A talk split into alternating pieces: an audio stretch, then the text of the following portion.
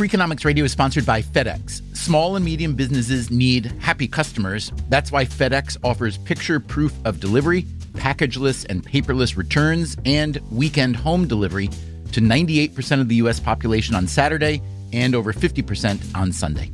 See the FedEx service guide for delivery information. See what FedEx can do for your business. Absolutely, positively FedEx. Freakonomics Radio is sponsored by Cars.com. Have you heard about the Your Garage feature on Cars.com? Here's how it works you add your car to your garage to track its market value and cash in when the time is right to sell. Track both your car's historical and projected value. When it's time to sell, easily secure an instant offer from a local dealership or sell it yourself on Cars.com. Start tracking your car's value with your garage on Cars.com. From APM, American Public Media, and WNYC, this is Freakonomics Radio on Marketplace. Here's the host of Marketplace, Kai Ryssdal. Time now for a little Freakonomics Radio. It's that moment every couple of weeks we talk to Stephen Dubner, the co author of the books and the blog of the same name. The hidden side of everything is what he does. Hey, Dubner, how are you? hey, Kai, I'm great. Hey, I've got a question for you Yes. today. Um, Uh-huh. How well do you think that a computer would do your job hosting this radio show? What are you kidding? You've been probing my nightmares? What? That's Well- not a good question. Here's the thing. It strikes me we're at this very interesting point in history where we've all become very reliant on computers, and yet there are some things that humans do and will always do better, like radio hosting. But go. let me ask you this uh, parallel question. How good are you at driving, let's say? Ooh, uh, well, I'm a man, so of course I say I'm a great driver.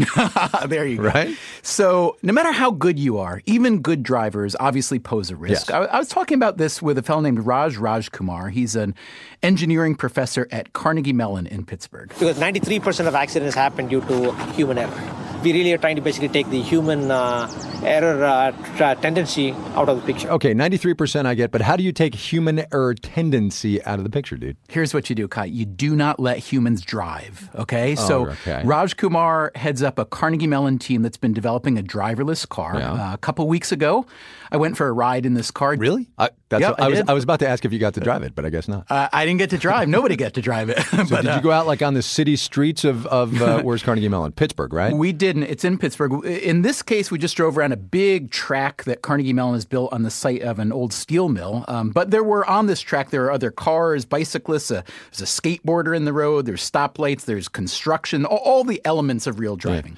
Does it? Um, what does this thing look like? Does it have like the big camera turret on top, so it can see what's going on and sensors and all? that? Actually, no. So that's the Google car that Right. a lot of people have seen pictures of. Um, so Carnegie Mellon's developing this car for General Motors. So this was a Cadillac SUV, and their mission is to build a driverless car that A doesn't look like a robot and Yeah. B is relatively affordable. So all the cameras and sensors and radars are embedded in the bumpers and elsewhere.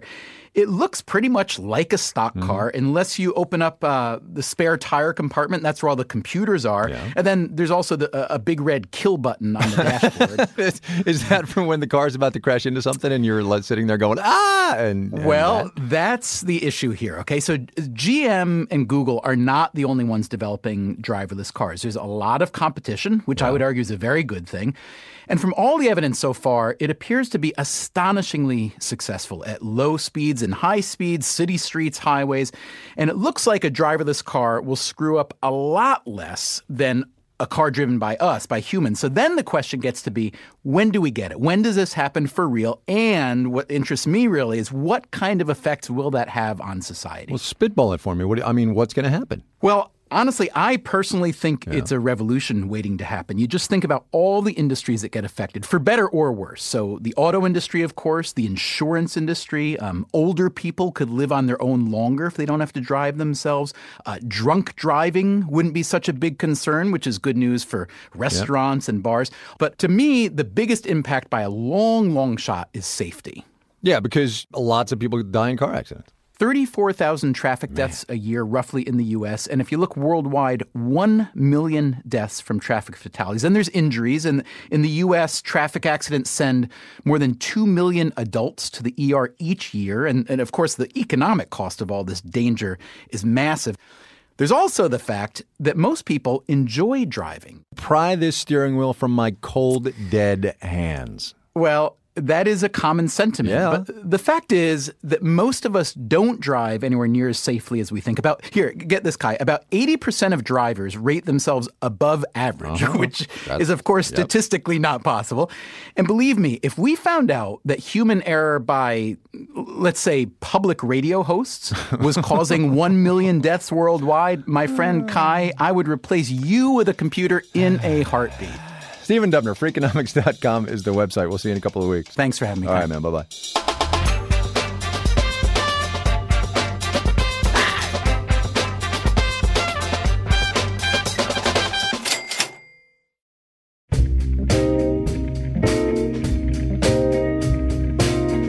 Hey, podcast listeners.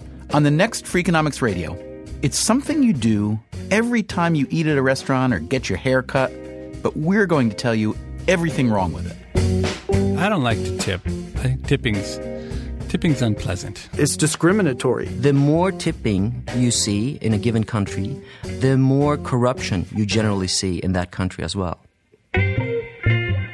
Should tipping be banned? That's next time on Freakonomics Radio.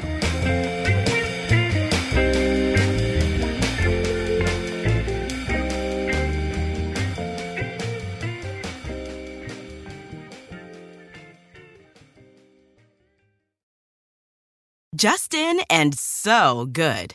Thousands of summer deals at your Nordstrom Rack store. Save up to 60% on new arrivals from Vince, Rag & Bone, Adidas, Joe's, Marc Jacobs, and more. Great brands, great prices every day at Nordstrom Rack. But hurry for first dibs. Get your summer favorites up to 60% off at Nordstrom Rack today. Great brands, great prices. That's why you rack. Start clean with Clorox because Clorox delivers a powerful clean every time. Because messes happen. Because Hey, listen. Remember how you told me to toss those takeout containers before we left for vacation? And you were like, I'm serious. If that leaks over the counter, it'll be a slimy abomination by the time I get back. And I was like, yeah, yeah, yeah. Of course. Don't worry about it. I won't forget. well, Ooh, yeah, that happens. So start clean with Clorox.